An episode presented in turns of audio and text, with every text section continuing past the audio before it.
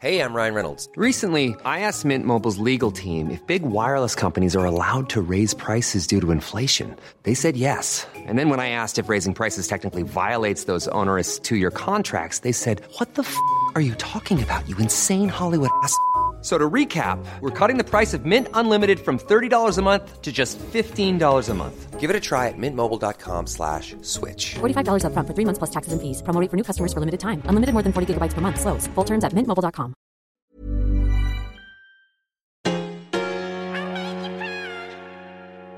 I love your podcast. This is gold. This is where it's at.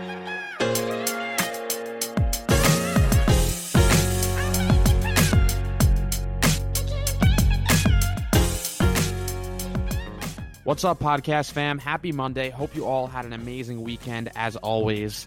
Today, my guest is a new friend, Flora the Explorer. For those of you that love travel, this episode is for you. If you are currently grieving, going through the process, or just curious around grief, mental health, etc., this is also an awesome episode that I highly recommend. Flora's got an amazing story. She lost both her parents young wanted to travel the world and built a lifestyle that enabled her to do just that. She now has her website, floratheexplorer.com, where she talks about travel, grief, mental health, volunteering, and travel.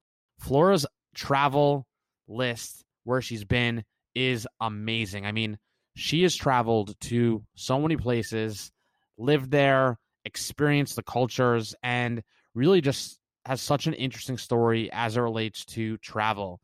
Before we jump into this one, please take a moment and share this episode with a friend. Subscribe to Bits of Gold and tag us on your Instagram story if you find this episode valuable. You can tag us at Bits of Gold underscore podcast. With that being said, enjoy this episode with the one and only Flora the Explorer. Flora the Explorer, thanks so much for coming on the Bits of Gold podcast. I'm so excited to have you on on the show today. Thank you. I'm very excited to be here. I recently came across your profile, your website, just was browsing one day on Instagram and was really taken back by your story, the journey you've been on. As someone who loves traveling, I was just like, wow, this is a cool life. Very different from a lot of people who I know here in the States, just in terms of like their natural life progression. Many people don't choose to start to travel the world.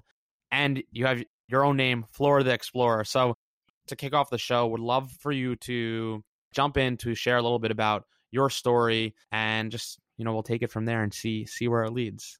Cool. Yeah, so my alter ego, I guess, is Flora the Explorer, which is a it's a great alter ego because clearly a lot of Americans have an affiliation to Dora. So it's a very memorable name. It's always been helpful for me. But yeah, I I started traveling independently just out of uni. I had a year abroad in the States in San Francisco and we'll get into this stuff, but um, my mum had passed away just before I went to America. And San Francisco was like the best place for me to be because it was just so different to being in London. And I loved it, absolutely loved my year there. So when I graduated, I started traveling. I went to India for six months and did a lot of kind of odd little volunteering projects out there. And when I came back to London after about six months, um, very quickly I was like, I don't want to be here. I want to go again. Uh, so I bought a ticket to Ecuador and then was in South America for about a year and a half. I tend to challenge myself quite often. So I kind of set challenges. And my challenge in South America pretty much was to try and become fluent in Spanish before I left. Like before I was allowed to leave, I had to learn Spanish. I'm still not fluent, but I was pretty I was pretty damn good by the time I finished. it was interesting because I was traveling long term for such a long time that it became a very solid part of my identity. And I've always been a writer, so writing started to vie in importance with with travel. And eventually, I moved back to London in 2014 to focus more on writing than travel. And then I had to kind of change how I identified a bit because suddenly not being a traveler was a very strange feeling, and I had to kind of readjust. But but yeah, travel's been a massive part of the last decade of my life. Yeah. Amazing. Just taking a step back. So, I want to talk a little bit about, I guess, your mom's death. So, she passed when you were in uni? Yeah, I was in my second year of uni. So, it was January 2009. I forget you can't say 29 anymore. um, in January 2009. So, I was just shy of 21.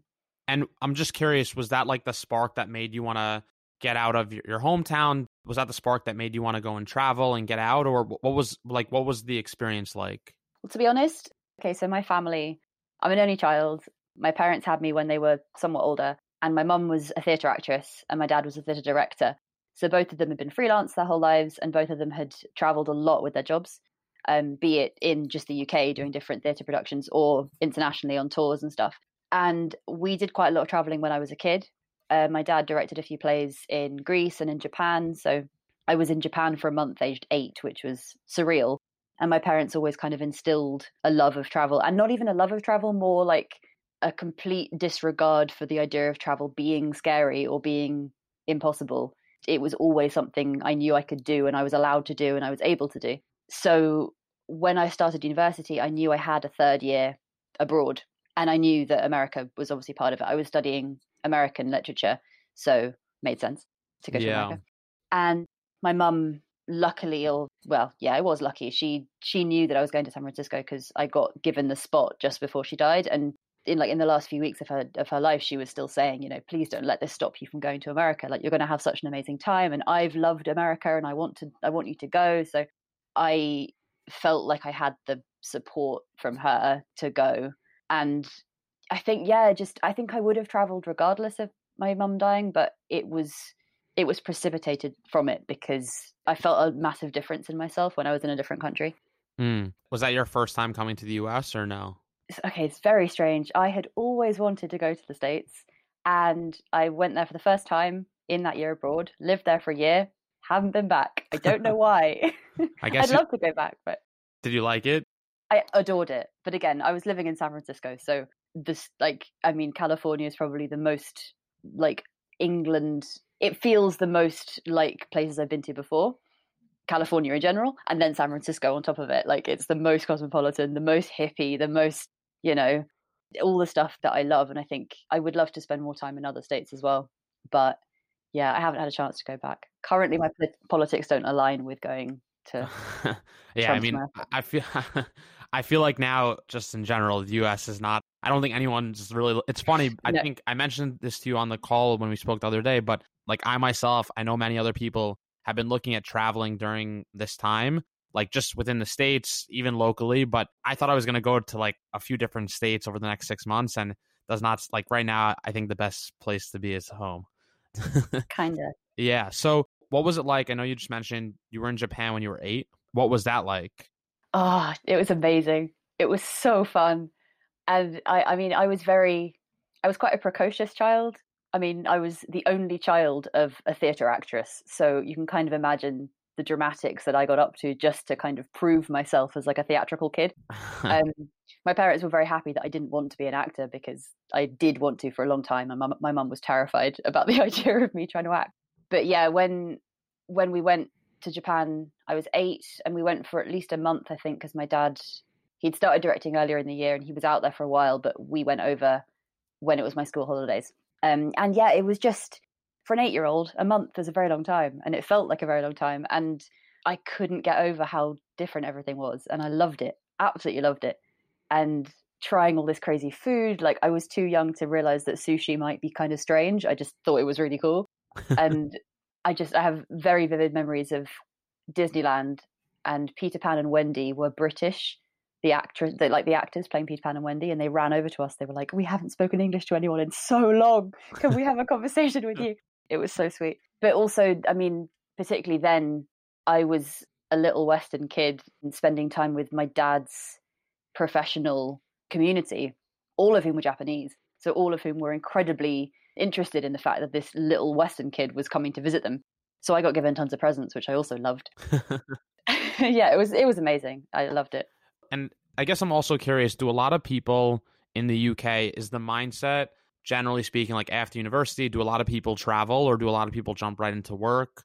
I'm curious if there's a difference between the, the mentality between, like, a lot of people here in the States, after school, they're like so fast, they run to get a job and they think, like, okay, now I need to go into that. And I feel I have a few friends that live in the UK and they are so much more open to traveling, seeing the world and a lot of people here. I'm curious what your experience has been with that.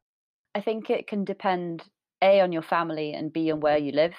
because I lived in London my whole life. So it made sense that I'd want to travel because it's a very cosmopolitan city and you're always around people from different countries. And there's just an influence of wanting to see other places. And I mean, my family weren't wealthy at all, but I went to quite a good school because um, I got a scholarship. So I had various friends at secondary school who, you know, they traveled a lot. Like their families took them to places. You get the Eurostar to France, no problem. You go on a holiday on skiing holidays every year. You'd always go on a summer holiday to like a Greek island or the coast of Spain or something. And as soon as you finish school, you want to do that too. So I think the day after we graduated secondary school, high school for you guys, me and my two best friends did the interrailing thing. So we got one of those train tickets that you can just get on every train and every like cheap train you can, mm. and interrailed for like a month. But again, like that's not. I wouldn't say it's uncommon at all. Like it's definitely in my set of people. That's that's what everybody wanted to do. But it's not like everyone in the UK wants to do that. But I think because we've got such a close proximity to Europe that it's very common to be interested in going to in going to Europe at least. Whereas when I lived in the States for that year, over the Christmas break, I wasn't going back to the UK because it was the first year after my mum had died, and both me and my dad had said, "Let's just pretend Christmas hasn't happened this year. Like he'd stay in the UK, I'd be in America. It'd be fine. We just ignore it. it doesn't work, annoyingly. But as a result, it gave me a like a, a I think about a month to just do other stuff. And I thought, oh, I'll go over to the other coast and I'll go to New York and, and to Philly and do a bit of exploring.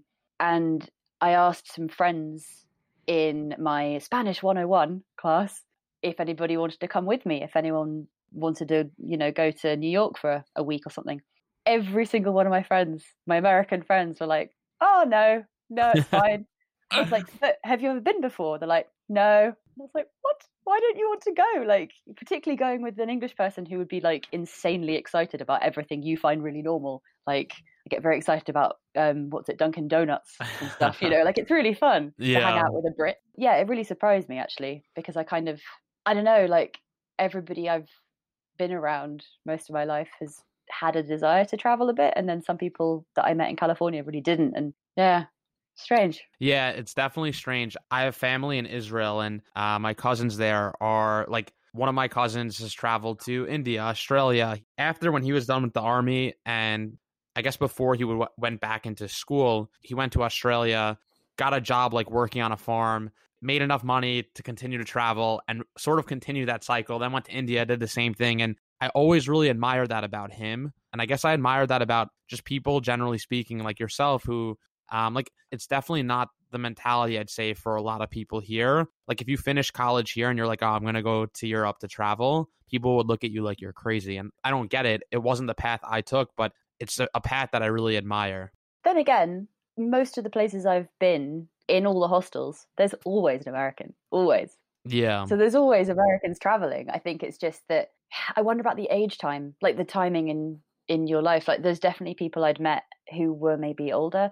Again, different countries there are different demographics. Like there's usually much younger backpackers in Europe, American backpackers, but then in places like South America, they're always a bit older maybe the language thing i'm not sure but i remember hanging out with a guy who was from i think new york but he was a like an a&e doctor or something which just by dint of the job like he'd clearly been working for a long time to get to that level anyway so yeah i don't know yeah i understand what you're saying there's probably always and i don't mean to bucket all the us obviously but i don't think I could think of like anyone in my immediate network who like after college are like, peace, I'm going overseas and I'm going to travel for like six months. But I think of like my cousins in Israel or a lot of my friends who um, like grew up in the UK, Australia, and it's like they've traveled, they've seen the world, and then they worry about life after. It's mm. I guess it's just like a funny thing as you know, I think that's one of the things that really drew me to like your story, etc. You know, the the little traveler inside of me is like, oh, what a cool life.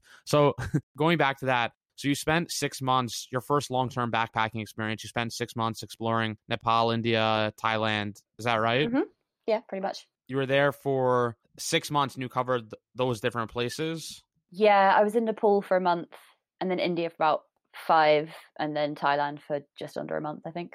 And did you have a plan or like what was. No. That was your first real backpacking experience, right?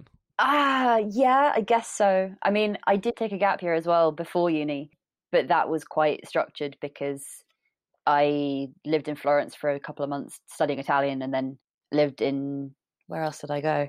Oh, I did a bit of backpacking then as well, but that was with friends. I think India was the first place I went that was kind of just me. But I did start in India with a company because I was terrified about solo travel as a girl in India because you hear a hell of a lot of stories.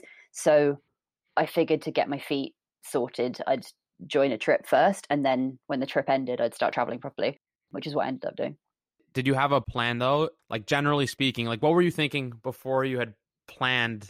I guess that that trip to go. Yeah, I mean, so if anybody read my site now, it wouldn't maybe be as apparent, but for those the five or so years where I was traveling pretty constantly, I did a lot of volunteering, mainly because although it doesn't necessarily come across, I'm pretty self-deprecating and self-conscious, and I got quite worried about being able to kind of keep constantly traveling with with no real point to it. And i was also quite worried about like not necessarily having the social side of it. And particularly because now that i've kind of gone through a lot more of my grief journey i've realized that it was a lot of trying to process the grief stuff and i was trying to avoid it and i didn't really want to i don't know i, I needed to have kind of an incentive to be somewhere rather than just traveling for the hell of it so i did a lot of volunteering so in, in nepal i was volunteering at a um, now I wouldn't do it, but at an orphanage. And then in South America, lots of places I was I cherry picked different volunteering projects and kind of took my route that way. But a lot of the time, I hadn't decided what I was going to do until I was in the place before. So it, it wasn't like I had a set plan. I just knew that I'd go and kind of find things on the ground, as it were, and then work out what to do when I got there. That happened in in India as well. I think after the month in Nepal, I did a trip with a company called Intrepid in India, and then started to just work out what I wanted to do.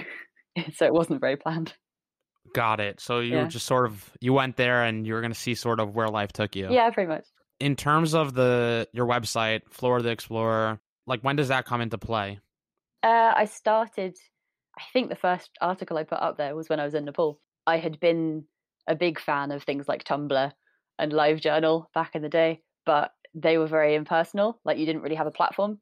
Um, and I was pretty aware when I went to Nepal that I was at least at that time imagining I'd be traveling for a long time and it was easier than than writing emails to friends it was a lot easier to just like write articles and I'd always thought about travel writing and and thought it might be a fun thing for me to do but I hadn't kind of realized that quite quickly I'd have comments from people who I actually had never met who had just found my articles somehow on the crazy world that is the internet and as soon as I realized that was possible, it got a lot more fun. And suddenly I got quite obsessed with with blogging, as it were. And I started doing it before it was huge, so I had kind of had the chance to get in there, which was really nice. What was it like when when people first started, like first person, first few people who you had no idea who they were? I was very confused.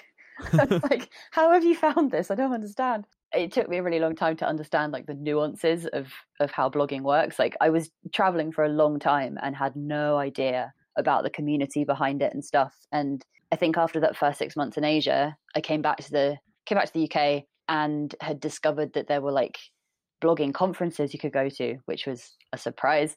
And I booked a ticket to one because I was still desperate to keep traveling. And it was in Spain. And I met a ton of travel bloggers and was just I was amazed that this existed. And I think I had another I had another blog name at the time and I hung out with a lot of kind of big name bloggers who were like, you need to change your blog name. Flora the Explorer would be good. It's funny and memorable. And I was like, is it? Would it be good? And then I changed it. And then immediately people were like, this is such a good name. So yeah, I stuck with it. But yeah, I think knowing there was a community behind it made it so much more inviting because then when I went to South America, I had a ton of friends in the community and, and on social media, like people were actually interested because they also had travel blogs and they also had the same ethos and they also felt the same way about about exploring. And yeah, now I have like huge, huge network, like hundreds and hundreds of people who all do the same kind of stuff as I do and are all interested in documenting traveling through words and through images and through social channels and stuff. And it's, yeah, it's, I don't think I would have done it as long if I hadn't found that group of people, to be honest. Got it. Like, how deep did you dive into on the blogging side in terms of getting educated and teaching yourself? Like, was that something you started spending a lot of time, like figuring out how to optimize your blog for getting people to view it? Or were you just like, I'm just going to continue to do what I'm doing and write about my travels? I'm probably an anomaly of sorts in that I really, really never cared.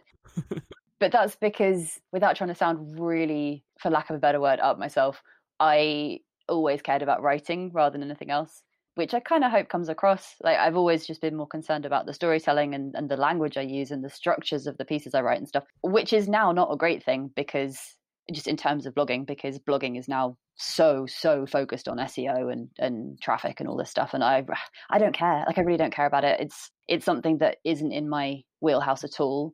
I've done a lot of research, and I just I don't want to keep doing it. But again, you know, the internet changes so drastically over the last has changed drastically over the last seven eight years it used to just be it's also why i'm so confused that people found my site in the first place i don't really know where they were looking to find it because now like i can google for those articles that i wrote at the very beginning of blogging but they don't rank anywhere on google because they're so not optimized to the internet so i don't know how people found them but i've now forgotten what you asked me but no just just in general i mean it sounds like basically you focused on what you love and you know where you excel which is the writing and Yeah. you weren't really worried so much about you know i guess seo and things of that nature. You were just going to continue to dive deep into the writing. Exactly that. That was my focus. So like you know i spent some time on on your website and i know our listeners are going to ask okay so you're a travel blogger. You travel the world. Is this what you do full time? Your blog i mean that's a very difficult question. No i mean it's not difficult at all. No.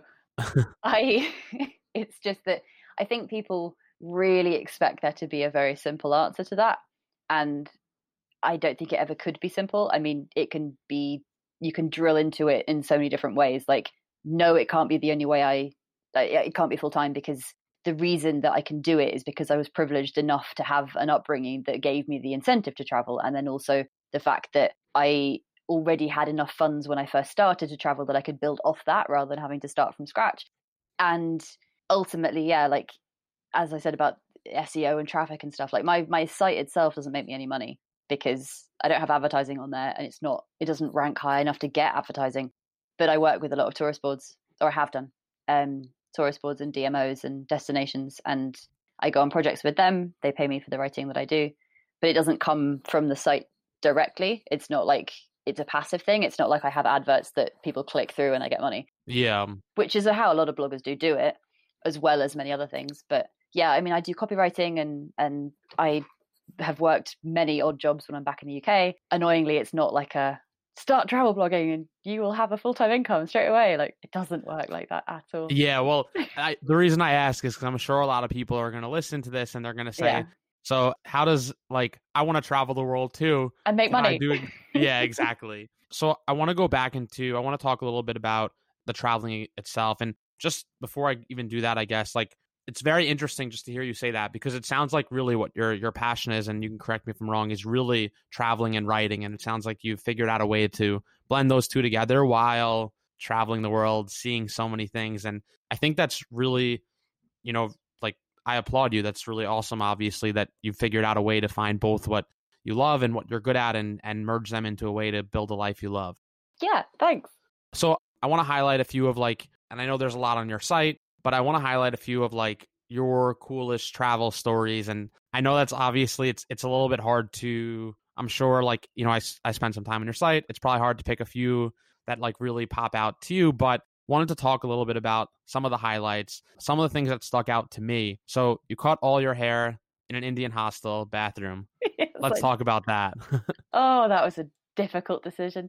When I left the UK to go to Asia, I, for some reason, didn't really think it was necessary to discover the temperatures of the countries I was about to go to. I had just decided that the clothes I was packing would be sufficient. I went to Nepal for a month. Nepal in February is freezing. Like in the daytime, it's warm because the sun's out, but the buildings don't have heating. And Nepal, well, Kathmandu has uh, rolling blackouts, so they don't have power.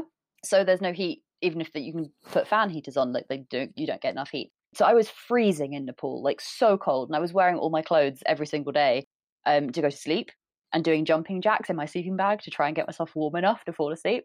It was not a good time. And then I went to India, and there's a temperature difference anyway between those two countries. And also, it was a month later, and India was suddenly boiling. And so I had this horrible kind of jarring realization that A, I'm not very good at acclimatizing very quickly. I mean, I did have clothes for summertime weather, but in India, you get stared at a lot as a woman, and you kind of do have to cover up a bit if you don't want to be like stared at loads. And I also had really long hair, and I initially was just wearing it up in a ponytail and was like, okay, this will be fine. But it just kept getting really hot. Like I had really dark hair and actually felt the difference of like my the top of my head would be burning hot. And the group of people I was traveling with, all women, pretty much all women, and two of them, well, one of them, who is now a dear friend of mine, still, she had really short hair. And we were talking about how clearly how much cooler her head was than my head. And we all got drunk and uh, suddenly Emmy challenged a few of us to be like, well, why didn't you cut your hair off then? Like, be fine. It'd be it'd be much cooler.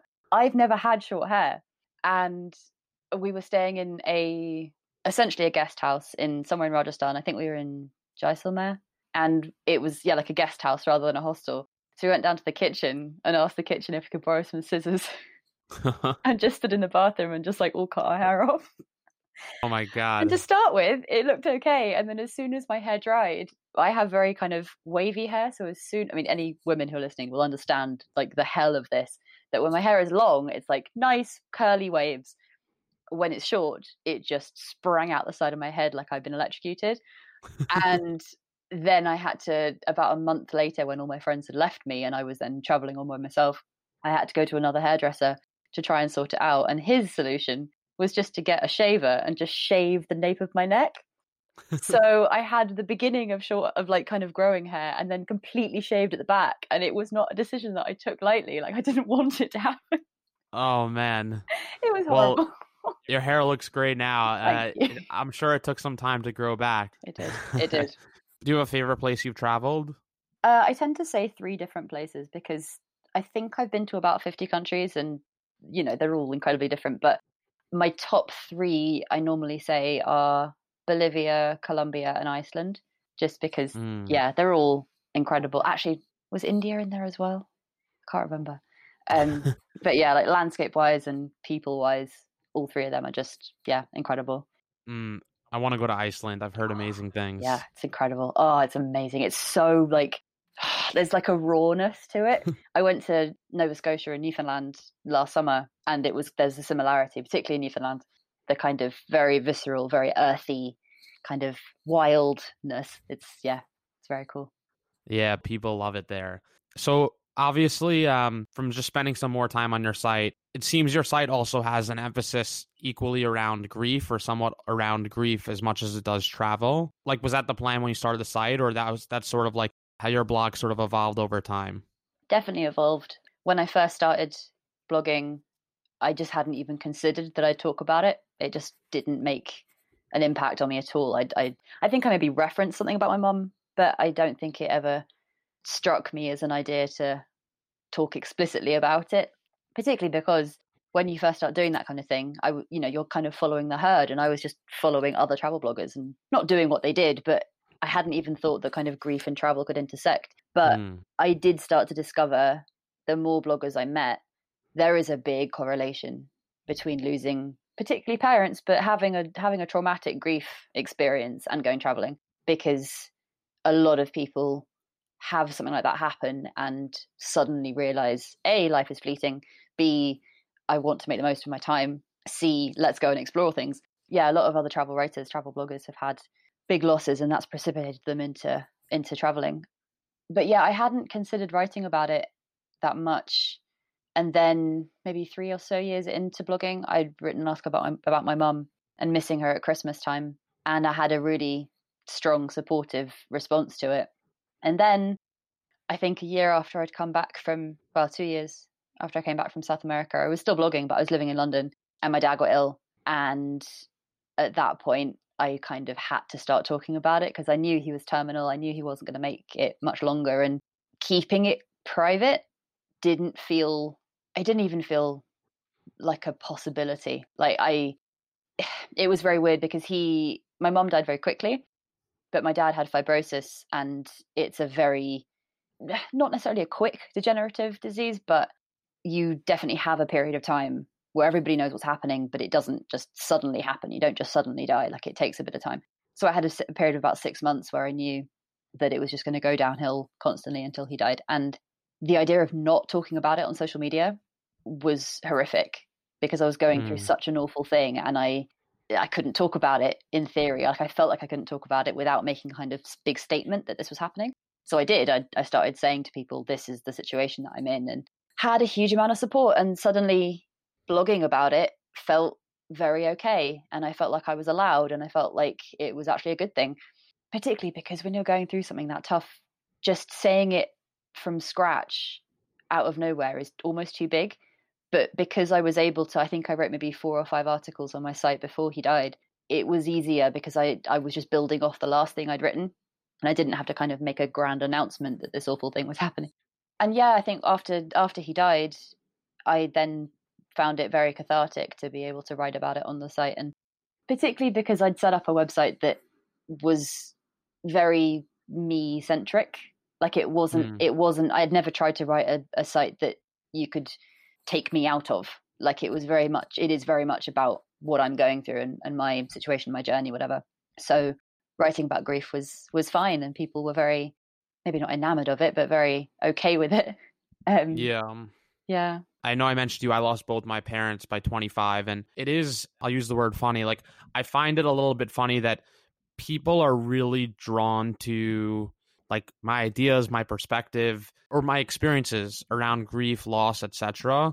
I mean, I don't know, and I'm sure there's like differences just in at least society here as a whole. I think in America, and I don't know if it's the same in the UK. Like people like fear like the big D word, oh, like yeah. death, and they're like it's sort of there is still sort of like an uncomfortableness to talking about hard things related to death, grief, etc. But I found at least when my dad died as well as when my mom died people are so they like really want to tune in and i don't know i guess i've always been sort of it's been intriguing to me as to like why people are so drawn almost to my experiences with losing both parents it's yeah it's a very i really i found over the last year or so i've become good friends with so many more people who've lost parents precisely because of both parents. Yeah, precisely because of the writing. I'm pretty like what's the word? I, I use social media a lot, and um, there's a wonderful podcast called The Grief Cast. If you haven't heard it, which mm. is a woman called Cariad Lloyd, who is a comedian, actress, performer, and she talks to other celebrities, other comedians about about their grief experiences. She lost her dad when she was really young, like 15, I think, and she does a lot of sharing of of grief related stuff on on Twitter specifically, and uh, I was on there and someone had tweeted about losing their parents and looking for support, and Cariad had had reshared it, and a lot of people started responding saying, "I'm looking for support too. I've had that same thing happen." And eventually, a group of us set up a WhatsApp group for for orphans, and we've now got mm. about 80 people in there, and we chat every day and we talk about all this stuff because there's a very weird divide. it's not an obvious divide, but I think if you're in our side, you can feel it because there is this kind of almost it's almost zoo animal like it's people kind of looking at you about how you're dealing and you're like well I, it's not like i've changed I, obviously i've gone through a huge emotional shift but anybody does when they have a massive breakup or they lose a job or yes someone dies like it doesn't change you fundamentally in the way that yeah. i think people look at you thinking but i think it's because people are, are very conscious without wanting to address it very conscious that they're going to have to go through that as well at some point and being able to look at someone else who's handling it or talking about it maybe they're not, they're not doing well but at least they are expressing how they feel i think it's i can see why it's interesting and why it's helpful but i do still find it very strange because a lot of people do find it so hard to talk about from themselves but then they really want to look at what you do and how you talk and like how you've responded and stuff so it's yeah it's there's a long way to go with the death conversation. I really, yeah. Absolutely. Yeah. I mean, I hope, and I don't know if you feel similarly with the content that you create, but I certainly hope that, I mean, one of the bigger drivers of my podcast, you know, I really believe deep down that it's our duty while we're, and, you know, you sort of mentioned it with the idea of sort of the, the mental shift around like, life short i'm going to go and travel etc i really believe like life life is short and while we're here it's our duty to build your dream life whatever that is your business travel the world whatever it is start a blog I really believe like that is our duty, that is our mission while we're here here on earth.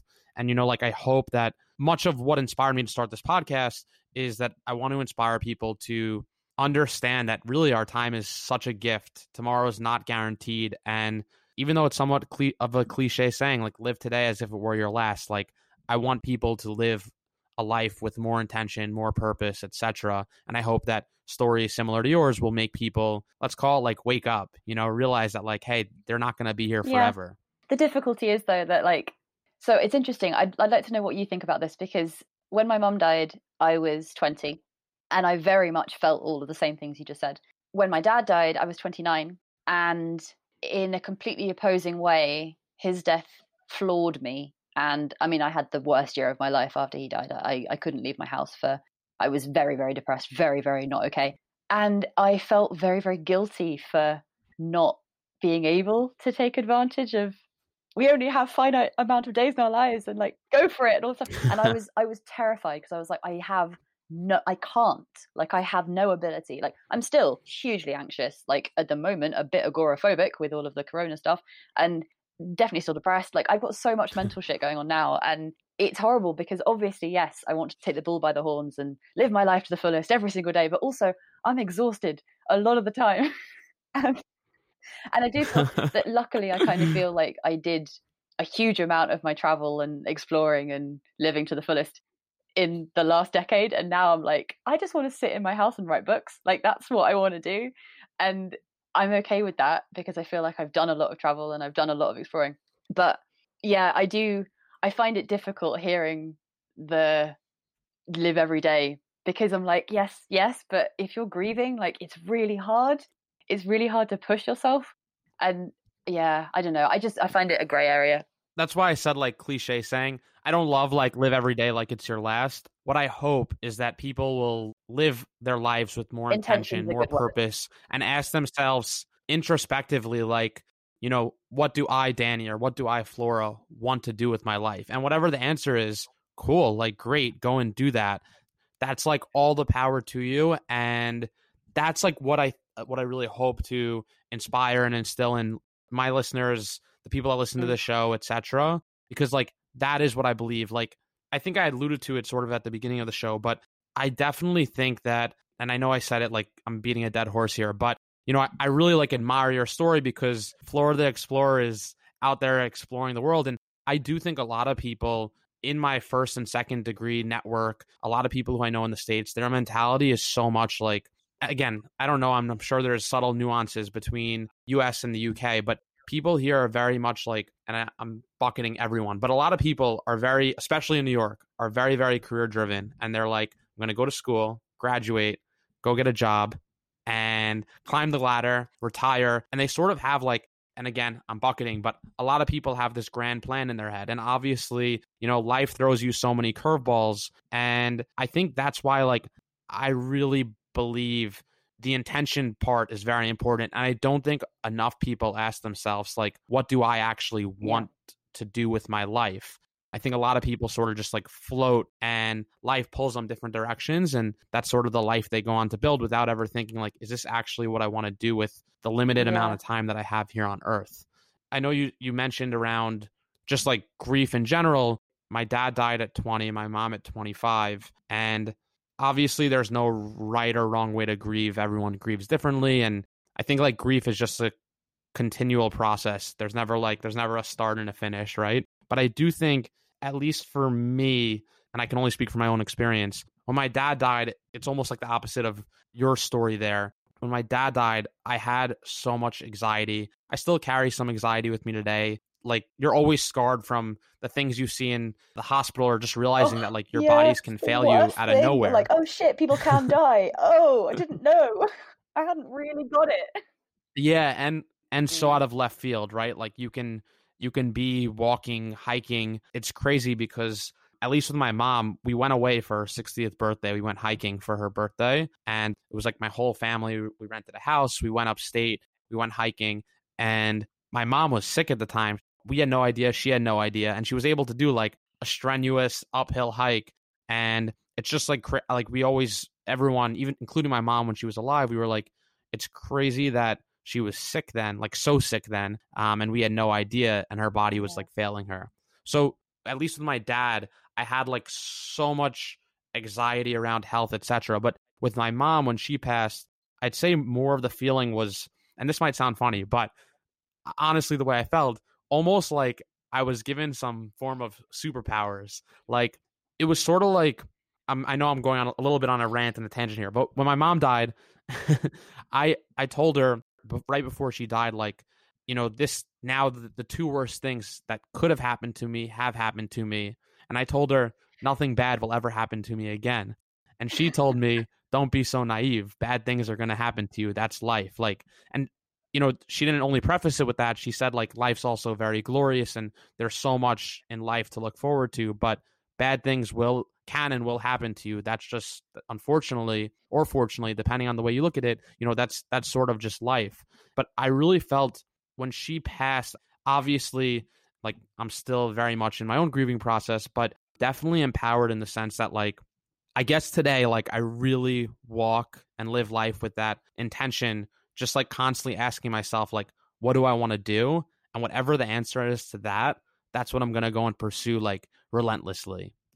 Yeah which is exactly the right way to be and i think it's really great that you're in that place because there's a very strange silver lining to losing people this young because a lot of people it doesn't happen until they're already firmly entrenched in the life they happen to have ended up living and then something like this happens and they're like oh oh, I didn't actually want to be here. Damn it. Whereas for us, like, we lost those people so early that it gave us the clarity or it gave us the chance to give ourselves the clarity to be like, what is it that we want to be doing? Do we get to make a decision about this? If we do, what is that decision?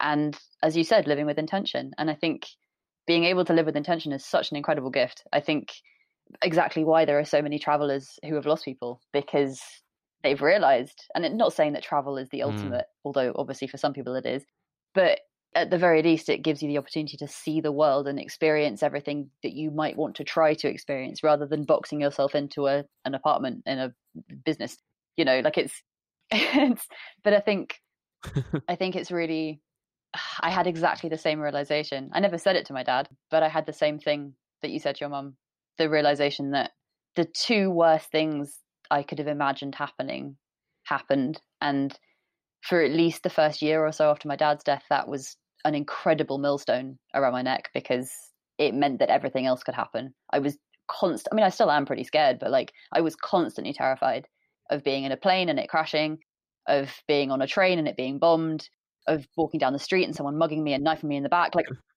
I'm always oh my god, seriously, dude! Like I fly for a living, for God's sake, and I can't. Like I'm so scared of it. But that's the yeah. thing. Like the joy as well is I've had a lot of therapy with an incredible couple of therapists who now I'm able to, when I have those thoughts, process it and be like, that isn't my actual thinking. That's the fact that I've had two huge traumatic experiences happen and my brain now wants to jump to the scariest conclusion just in case.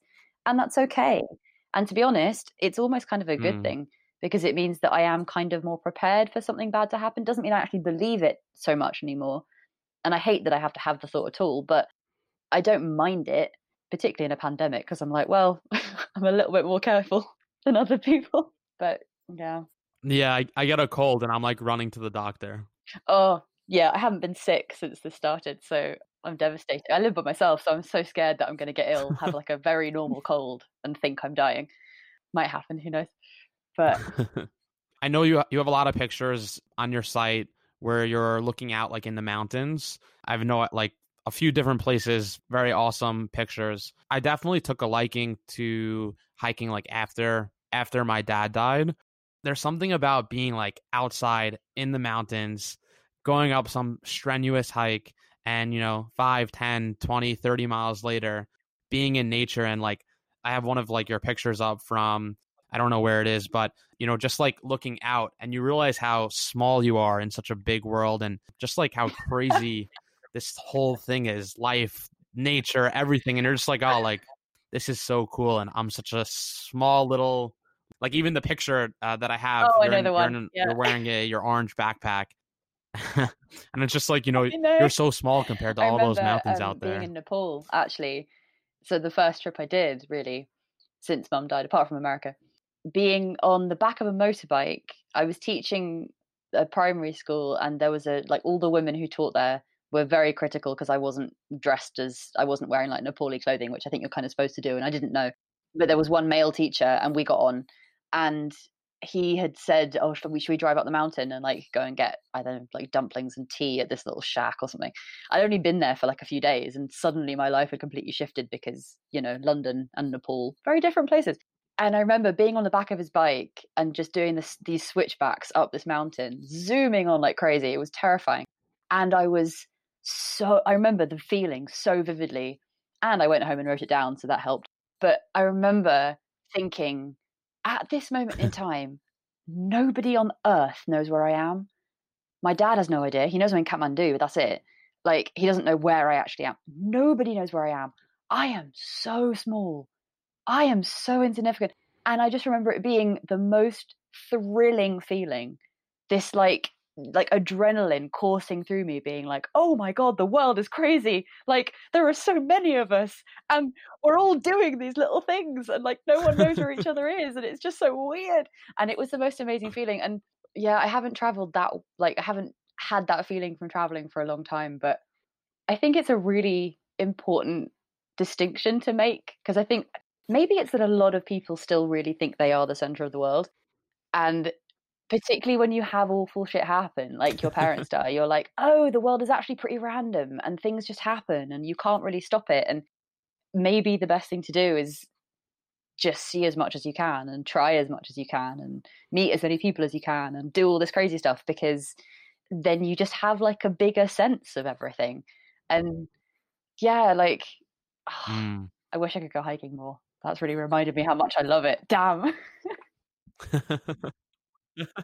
yeah, hiking's hiking's awesome. I'm actually going on a, a small day hike tomorrow. Again, it's weird to put the two and two together, but like I do think when I look at my own losses and like my own experience with grief, I do think that's one of the things that I'm gonna say like are, are kind of cool in a sense, you know, like obviously I've lost the two people that mean the world to me, but I'd be lying if I didn't also admit that I've gained a lot in terms of my perspective. And I mean, I think we both had mentioned it. You know, you gain some things that obviously you don't want, like the anxiety and all that. But I think just going back to it, I, I do think that that's probably some of the things that people are drawn to. Just like, you know, this, I don't want to speak for you, but, you know, I imagine you're living with just like you're constantly thinking like you you really know obviously firsthand that in a second's notice, like tomorrow, today, your life can change in a snap. It's something that I've been thinking about a lot recently for whatever reason. But like, it's just like crazy when I think back to my own parents, how like one day everything's fine, and the next day, like your entire life is turned upside down, tossed up in a ball a million times, and your life is now different. It's like, it's a really crazy thing to experience that, live with that, and then carry that with you as you move forward with your life. Completely. And I think it's also quite extraordinary because time, I think people have realized with Corona how bizarre time actually is. Because there's been so many articles online about like people thinking that time has, has jumped forward so fast. We've been, all been in quarantine for like three months and stuff, and it doesn't feel like it at all. And in comparison, like I remember the exact moments of discovering that they were both dying. I, I remember the days that they died as if they were yesterday. I also know that it's been 11 years or three years for each of them, but the, the time feels very different. And I can put myself back there so easily. And it's a very disconcerting feeling, actually. But I think what's also quite, yeah, it's something I, for some reason, don't really voice. I think maybe because it almost does feel too strange for other people to understand. But you are really on the money with the fact that yes, this awful thing happens and it is devastating, and God knows I could do without the anxiety, but you do maybe you do gain a lot of very unexpected benefit. I mean, not to try and plug, but like I've just written a book about grief and about losing your parents, and I couldn't have done this if my parents were still here. And it's a very strange feeling because I want to boast about it to them. I want them to tell me how proud they are, and they can't but also they couldn't because if they could, then I couldn't have written it. But the thing that's so extraordinary is that I'm actively making connections with these people who've gone through the same thing and like being able to help people who've had this awful thing happen. Like I've started getting messages from readers who are so grateful because I've managed to put into words the things that they're feeling that they can't put into words themselves. And I can't believe that such an awful thing can then make me feel really good, but it really can. And it does feel too simplistic to say it that way because I, I understand it. But saying it out loud, it does sound very, uh, yeah, just it doesn't sound like it should be valid. Mm. Like your parents die and then you're happy about writing a book.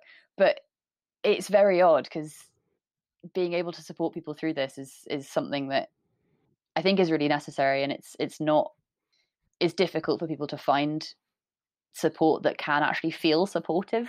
Like I read a lot of people's books, and I never quite felt like like I was on the same track as them. Do you know what I mean? Yeah, absolutely. I think for like the feeling of like the good feeling, right? Like feeling good from something that's bad. I mean, I think that that's really cool because it's something that like, you know, it sort of gives other people hope that, you know, who are going through terrible shit that like, you know, Flora did it, Danny did it, like and obviously it doesn't mean that like you don't have bad days or there there is not bad shit you carry with you. You know, I very much like to say like grief is sort of like wounds that are deep down mm. underneath your clothes obviously that you know you carry with you and sometimes the wound is more raw and open and sometimes a little more shut but it never fully heals i think that's also something that's awesome too there are not like an infinite amount of resources as it relates to grief etc and just when you connect with anyone or see anyone who's helping put out some positive experience or just that like hey like i lost both my parents but i'm okay you know that's really inspiring to so many but yeah, and then also going back to it, I do I, I know I use the superhero term, but like there's so many superheroes. I just I've always found it intriguing, I guess. There's so many superheroes like Batman, Spider Man, Superman.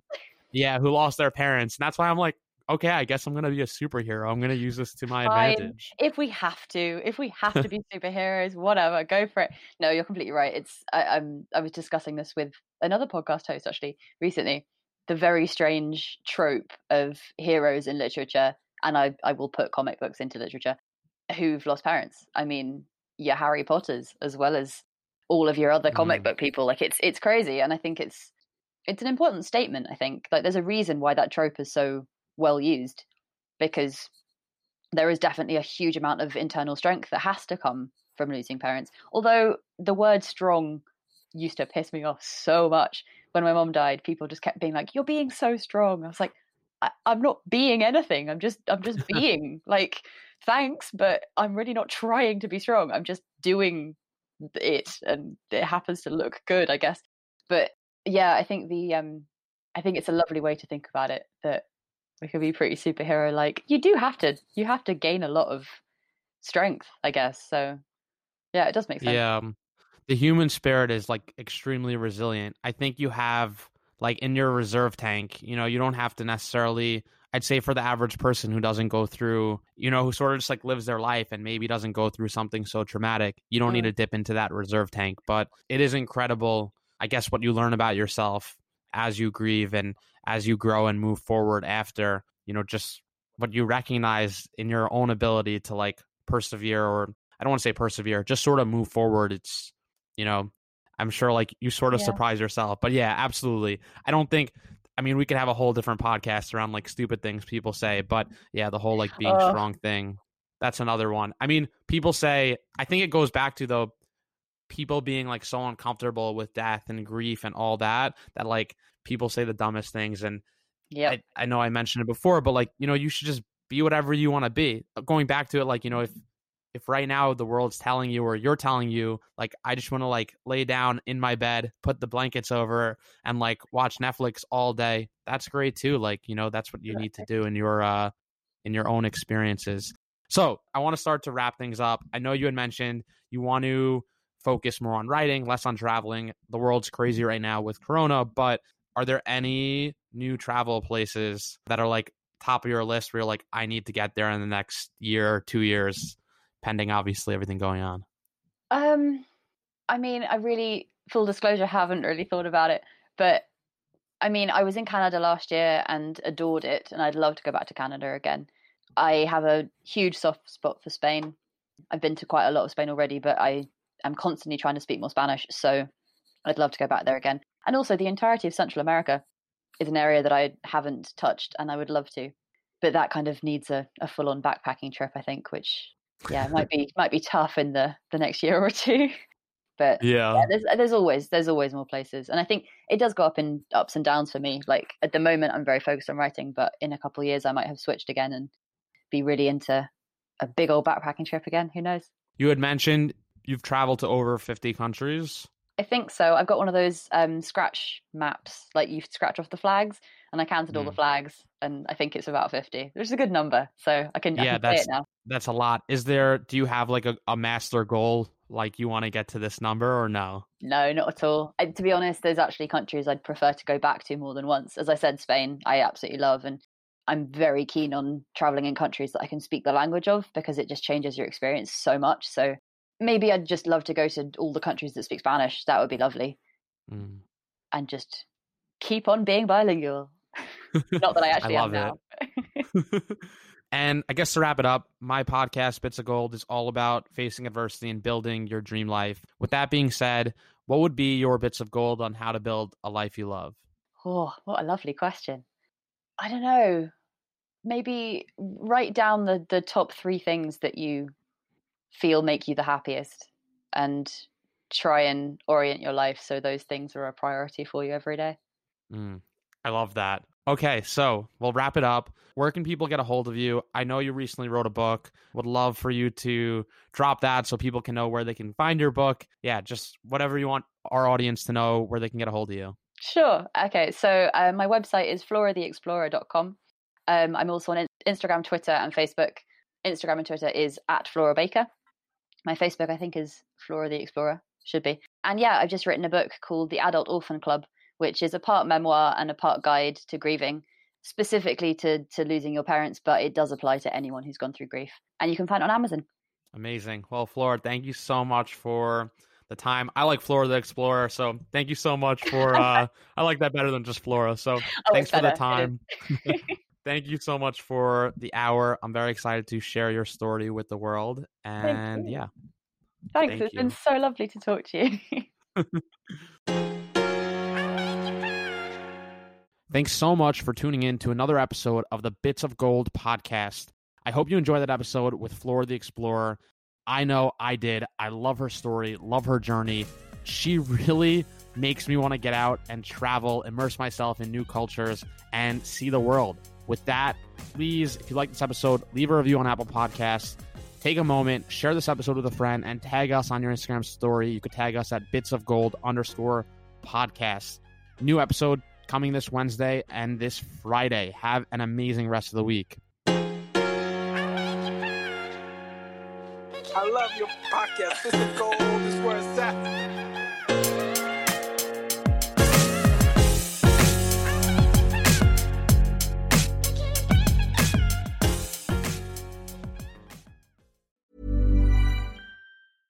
Ever catch yourself eating the same flavorless dinner three days in a row? Dreaming of something better? Well, HelloFresh is your guilt free dream come true, baby. It's me, Keke Palmer.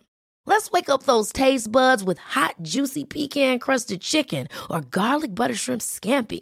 Mm. Hello Fresh. Stop dreaming of all the delicious possibilities and dig in at HelloFresh.com. Let's get this dinner party started.